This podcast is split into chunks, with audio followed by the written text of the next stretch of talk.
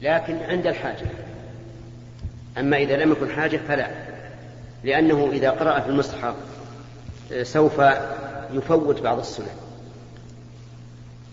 سوف يفوت وضع اليد اليمنى على اليسرى في القيام وسوف يحدث منه حركة في تقليب الأوراق وفي حمل المصحف ووضعه وسوف يشتغل بصره بتتبع الكلمات والحروف عن النظر إلى موضع السجود أو عن النظر الثابت سواء عن موضع السجود أو غيره فتجد بصره يتردد وهذه حركة بالبصر. هنا المهم خلاصة الجواب أنه لا بأس أن يقرأ بالمصحف عند الحاجة سواء في الفريضة أو في النافلة. نعم. شيخ أحسن الله إليك. نعم. السؤال لدينا يا شيخ. تفضل. أحسن الله إليك يا شيخ. ذكرت أن صلاة العصر هي أفضل الصلوات. نعم. المكتوبة. نعم. طيب قول الله سبحانه وتعالى وقرآن الفجر إن قرآن الفجر كان مشهودا. نعم. ما يدل على صلاة الفجر قد تكون أفضل يا شيخ؟ لا ما يدل على هذا لأن هذا قرآن الفجر مشهود وكذلك أيضا العصر لكن العصر لم يذكر لها قرآنها لأنها قراءتها أقل من الفجر ولأنها ليست جهرا وإلا حتى العصر تجتمع فيها الملائكة ملائكة الليل وملائكة النهار كما تجتمع في صلاة الفجر. لكن السر والله أعلم أنه لما كانت صلاة الفجر تختص بتطويل القراءة وبكونها جهرا عبر الله عنها بالقرآن. فقال إن قرآن الفجر كان مشهودا ولم يكن, ولم يكن ذلك في صلاة العصر. وكما ذكرت لكم أن أن الله قال حافظوا على الصلوات والصلاة الوسطى. والصلاة الوسطى هي صلاة العصر فسرها بذلك النبي صلى الله عليه وسلم. نعم. فضيلة الشيخ بارك الله فيك. بالنسبة للحيوانات المحرمة هل هي نجسة؟ وماذا يجب على من لمسها بيده أو بثوبه؟ أم الحيوانات المحرمة قسمان قسم ليس لها دم. كالعقرب والخنفساء والجعلان وما أشبهها هذه ليست نجسة لا في الحياة ولا في الممات. ودليل ذلك أن الرسول عليه الصلاة والسلام أمر من وقع الذباب في شرابه أن يغمسه ثم يشرب. نعم أمر أن يغمسه ثم ينزعه يعني ويشرب الماء بعده. ولو ومن المعلوم أنه إذا غمس في ماء حار فسوف يموت. فأخذ العلماء من هذا أن كل حيوان ليس له دم يسيل فهو طاهر في الحياة وبعد الممات. أما الذي له دم يسيل فهو طاهر في الحياة نجس بعد الممات. كالفأرة والوزغ وأشبه ذلك. هذا نجس آه، في الحياة وبعد الممات. لكن الطوافون من منه الذي يكثر ترددهم على الناس سهل الله فيه على العباد. فجعله طاهرا في الحياة. مثل الهرة والفأرة وما أشبه ذلك. هذه تكون طاهرة في الحياة ونجسة ونجسة بعد الموت. ولهذا أمر النبي صلى الله عليه وسلم في الفارة إذا وقعت في السمن أن تلقى وما حولها. فهمت الآن؟ طيب. النجس من الحيوان بعضه نجاسة مغلظة كالكلب. نجاسته مغلظة. إذا شرب في الإناء فإنه يجب أن يغسل سبع مرات إحداها بالتراب فالخلاصة الآن كل حيوان محرم الأكل فإنه نجس. في الحياة وبعد الممات وبعد الممات. إلا ما, لا ما ليس له دم يسير فهذا طاهر في الحياة وبعد الممات. وما كان له دم يسيل فهو كما قلت لك نجس في الحياة وبعد الممات. إلا الطواف الذي يكثر تردده على الناس فهو طاهر في حياته نجس في موته. عرفت التفصيل الآن؟ ما كان نجسا فلا تلمسه وأنت وأنت ربط إذا لمسه, لمسه وأنت رطب أو هو رطب فلا بد من أصل يدك. ما ما يضر. كان ناشف ما يضر. نعم. فضيلة الشيخ السلام عليكم ورحمة الله وبركاته. بعد ما حكم من قال لإنسان وهو يبعثه في حاجة ما؟ اذهب فإني أتكل على الله ثم عليك في قضاء حاجتي هذه. لأن سمعنا من بعض أهل العلم أن هذا الكلام كفر صريح مخرج من الملة. ثم ما الفرق بين هذا القول وقول الرسول صلى الله عليه وسلم؟ لا تقل ما شاء الله وشاء فلان ولكن قل ما شاء الله ثم شاء فلان. جزاكم الله خيرا. التوكل نوعان. توكل بمعنى التفويض والتسليم. هذا لا يجوز إلا لله. وهذا النوع يعتقد المتوكل أنه دون المتوكل عليه أنه دونه بكثير وهذا لا يصح إلا لله. النوع الثاني توكل بمعنى الاعتماد على الشخص مع اعتقاد أنه دونك في الرتبة وأنك تستطيع أن تفسخ وكالته وأن تعتمد على غيره هذا لا بأس به. فإذا قلت اذهب فأنت وكيلي أو فأن فأنا موكلك فلا, فلا بأس بهذا وليس هذا عبادة. أما التوكل الذي هو عبادة مثل أن يتوكل الإنسان مثل على ميت أو على إنسان غائب فهذا شرك.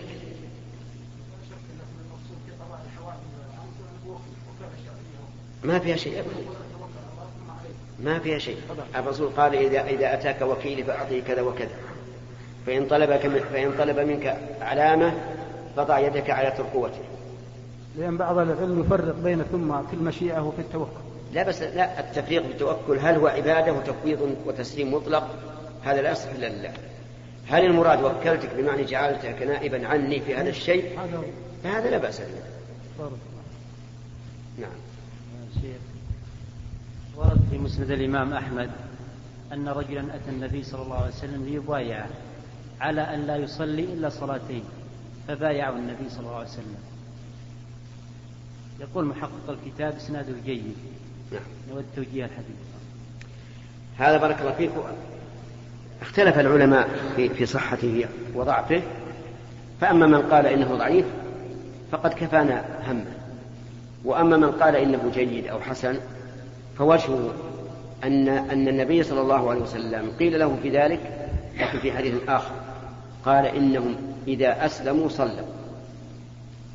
فقبل منه هذا لأنه يعلم أنه إذا أسلم حقيقة فسوف فسوف يصلي. وهل يقال لمن كان في زماننا هذا؟ من أراد أن يدخل الإسلام في هذا الشهر ولقد أتوقف في هذا لأن الرسول عليه الصلاة والسلام لما قال إذا أسلم فسيصلي. قد يكون هذا من من علم الغيب الذي أطلع الله رسوله عليه. أما نحن فلا.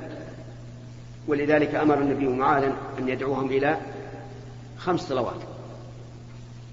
فإنهم أجابوك لذلك فأعلمهم أن الله افترض عليهم صدقة. وهذا يدل على أنه لا بد أن نقول خمس صلوات. نعم. فضيلة الشيخ جزاك الله خير. بالنسبة لصلاة المسافر نحن نعلم أن صلاة المسافر يعني ليس لها مسافة معينة ولا مدة معينة وأن الصحيح أن كل ما يطلق عليه سفر يجوز لصاحبه أن يقصر الصلاة وأن أكثر أهل العلم أوجب عليه القصر ولم يجعله رخصة يتم أو يقصر بل أوجبه عليه. فكيف نجمع بين إيجاب القصر على المسافر وإيجاب أن يصلي مع الجماعة؟ هذا أولا. ثانيا إذا كان هذا المسافر يستطيع أن يصلي مع مع جماعة من المسافرين ويقصرون الصلاة فهل يجب عليه أن يصلي مع جماعة المسجد أم يصلي مع الرفقة التي معه. طيب. آه، أما قولك إن أكثر العلماء أوجبوا عليه القصر فهذا ليس بصحيح. بل أكثر العلماء على عدم وجوب القصر. والمسألة فيها خلاف معروف مشهور. والذي يظهر بعد التأمل أن القصر ليس بواجب. ودليل ذلك ما يكاد يكون إجماعا من الصحابة حيث إن أمير المؤمنين عثمان رضي الله عنه كان يقصر الصلاة في منى في أيام الحج وفي آخر خلافته صار يتم فأنكر عليه ذلك من أنكر من الصحابة ومنهم عبد الله بن مسعود حتى إنه لما بلغه أن عثمان أتم قال إنا لله وإنا إليه راجعون. واستدل لإنكاره هذا بأن الرسول صلى الله عليه وسلم وأبا بكر وعمر كانوا يقصرون الصلاة. ثم كان يصلي هو خلف عثمان ويتم. وكذلك الصحابة يصلون خلفه ويتمون. وسئل عن ذلك فقال إن الخلاف شر. ولو كان الصحابة يرون أنه واجب أي القصر ما أتموا خلف عثمان لأنهم لأن من رأى أنه واجب قال إذا زاد على ركعتين بطل الصلاة. ولا يمكن أن أن يصلوا خلف عثمان صلاة باطلة لأن هذا محرم. فكنت أقول بالأول أن القصر واجب. استنادا إلى حديث عائشة كان أول ما فرض أول ما فرضت الصلاة ركعتين فأقر الصلاة في السفر وزيد في صلاة الحضر. لكن من فعل الصحابة رضي الله عنهم يترجح أن القصر ليس بواجب ولكنه سنة مؤكدة لا شك. وإذا قلنا أنها سنة مؤكدة فإننا نقول إذا اعتم المسافر بمقيم وجب عليه أن يتم. لعموم قوله صلى الله عليه وسلم ما أدركتم فصلوا وما فاتكم فأتموا.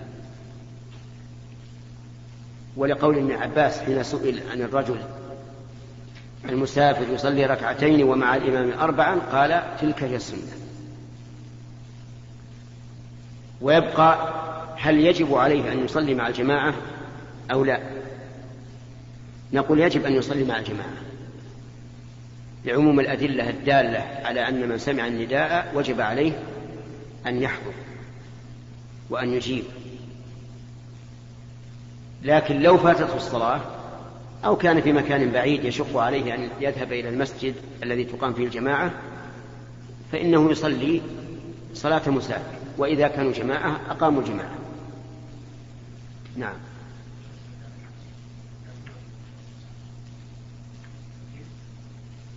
أنت من أهل البلد بارك الله فيك. نعم.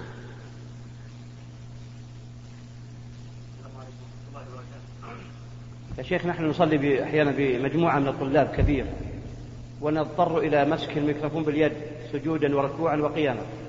فهل في هذا بأس؟ ليس فيه بأس. لكن لماذا لا, لا, لا تشتروا سماعة؟ في سماعة صغيرة يستطيع الإنسان يجعلها في جيبه ويصلي. المهم على كل حال أن هذا لا بأس به لأن هذه حركة يسيرة. لمصلحة المأمومين. وقد فعل النبي عليه الصلاة والسلام ما يشابه ذلك فإنه لما صنع له المنبر صار يصلي عليه فكان يقوم على الدرج يصلي قائما ويركع فإذا أراد السجود نزل من المنبر وسجد. وقال إنما فعلت هذا لتأتموا بي ولتعلموا صلاتي. فقول لتأتموا بي نظير من أمسك بيده آه، الميكروفون أو مكبر, مكبر الصوت من أجل أن يأتم به من خلفه. نعم. فضيلة الشيخ رجل قال له عباد عثمان العباد ما رأيك في هذا الاسم؟ عباد. عباد. عباد عثمان العباد. عباد. عثمان العباد. اي يعني عباد ابن عثمان. ما فيها شيء. أن تظن عباد عثمان عباد مضاف وعثمان مضاف إليه؟ يعني أنه يعبد عثمان؟ نعم. نعم. لا. مراد عباد ابن عثمان. لكن جاءتنا هذه اللغة ما أدري من أين جاءت. كنا ما نعرف إلا عباد ابن محمد ابن علي ابن. لكن جاءتنا هذه اللغة الأعجمية وهي حذف ابن. وصار الناس يقولون مثلا علي بن عبد الله علي عبد الله. محمد بن عبد الله محمد عبد الله. ونسأل الله أن لا يأتي إلينا بعد بإضافة الزوجة إلى زوجها. كما يقولون في زوجة الرجل فلانة فلان. ويتركون الأب. صار أبوها زوجها. نعم؟ حاصل لها عند غير السعوديين الحمد لله. لكن أنا أقول نسأل الله أن يحمينا. أخشى أنه لما جاءنا داء حذف البنت يأتينا بعد الداء الآخر. أبدا يستمر حتى يصل إلى القبيلة. مثلا محمد ابن علي ابن خالد ابن عبد الله ابن عباس إلى آخر شيء. حتى يصل إلى القبيلة ويؤتى باسم القبيلة. نعم. صنف بعض أهل العلم في كتب التفسير ما يسمى بربط الآيات والسور وصنفوا يعني مصنفات اختصت بذلك فقط. آه، وبعضهم من تكلف في هذا هذا الربط مع أن الآيات كما نعلم يعني نزلت في أزمنة وأحداث مختلفة وقد تكون متباعدة. وقد يكون هذا الربط فيه تكلف وفيه يعني من الربط البعيد. فما يعني القول في ذلك؟ القول في هذا أن أن الأمر كما قلت. تجد هؤلاء الذين يتكلمون في ذلك يتكلفون المناسبة بين الآية والتي تليها. وهذا لا شك أنه من التكلف. نحن نقول ترتيب الآيات بأمر النبي عليه الصلاة والسلام فهو توقيف. وهل كل شيء جاءت به الشريعة نعرف معناه؟ ونعرف يعني نعرف حكمته؟ لا. انظر إلى قوله حافظوا على الصلوات والصلاة الوسطى كيف جاءت بين آية العدد أكثر الناس ما يفهم لا يفهم معناه الله عز وجل حكيم. قد تأتي الآية وبينها وبين التي قبلها. من البعد في المناسبة ما ما ما يحتار له الإنسان. فالذي نرى أن أن يقول الإنسان في ترتيب كلام الله عز وجل سمعنا وأطعنا. وأن لا يتكلف أن لا يتكلف آه، ذكر المناسبات لكن هناك شيء واضح مثلا لما ذكر الله عز وجل قصة الثلاثة الذين خلفوا وصدقهم قال بعدها يا أيها الذين آمنوا اتقوا الله وكونوا مع الصادقين. فبعض الآيات المناسبة فيها واضحة وبعضها فيها تكلف فينبغي العدول عنه. نعم. الله من تطهر ولبس الخفين ثم سافر وصار يتطهر بالتيمم وهو لم يمسح قبل. يومين يومين ثم وجد الماء ومسح. فمتى تبتدي مدة المسح؟ آه هذا الرجل إذا إذا تطهر وسافر قبل أن يمسح. عرفت؟ أو بعد أن مسح. قبل أن يمسح. نقول الآن ما دام طهارته بالتيمم فإنه لا يحسب له.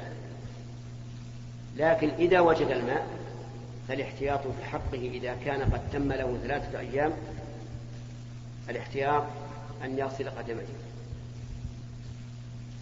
و وإن ابتدأ المسح من أول مرة وجد الماء فلا شيء عليه. لكن الاحتياط هو الذي تطمئن له النفس أن يقال له إذا تمت ثلاثة أيام من الحدث الذي الذي تيممت بعده فاخلع الخفين واغسل القدمين. نعم. هل يستحب زيارة قبر النبي صلى الله عليه وسلم؟ وما هي السنة في ذلك؟ وهل فعل عبد الله بن عمر اجتهاد منه؟ أو هو مبني على السنة؟ شيخ الإسلام رحمه الله يرى أنه لا يسن أن الإنسان يأتي إلى قبر النبي عليه الصلاة والسلام إذا إذا قدم من السفر أو يودعه إذا رجع أو يأتي إليه بعد كل صلاة. ويقول إن فعل ابن عمر هذا اجتهاد منه ولم يفعله الصحابة رضي الله عنهم. لكن نحن نقول آه نتخذ مسلك الوسط نقول أما كثرة زيارته وأنت في المدينة فهي غلط. ولا شك أنها إلى البدعة أقرب منها إلى السلام. وأما إذا قدمت وذهبت إلى قبره تزوره فإنه لا يدخل بعموم قوله آه، زوروا قبور. لكن المخالف يقول إن هذا لم نزل قبر النبي عليه الصلاة والسلام. لأن قبر النبي محجوب بثلاثة بثلاثة جدران. فهو وإن ذهب ووقف عنده لم يكن زائرا له. فيكون هذا العمل عبثا. ما أنا أرى والذي أنا أفعله أن, أن نذهب ونسلم عليه ونصلي عليه عند القدوم وعند الرجوع من السفر. وأما أن كل مرة نصلي نذهب ونسلم عليه فهذا إلى البدعة أقرب منه إلى السلام. وهو إلى السنة إلى السلام. لأنه يخشى أن يكون هذا الرجل مبتدعا لأنه لم يكن من عجل السلف الصالح.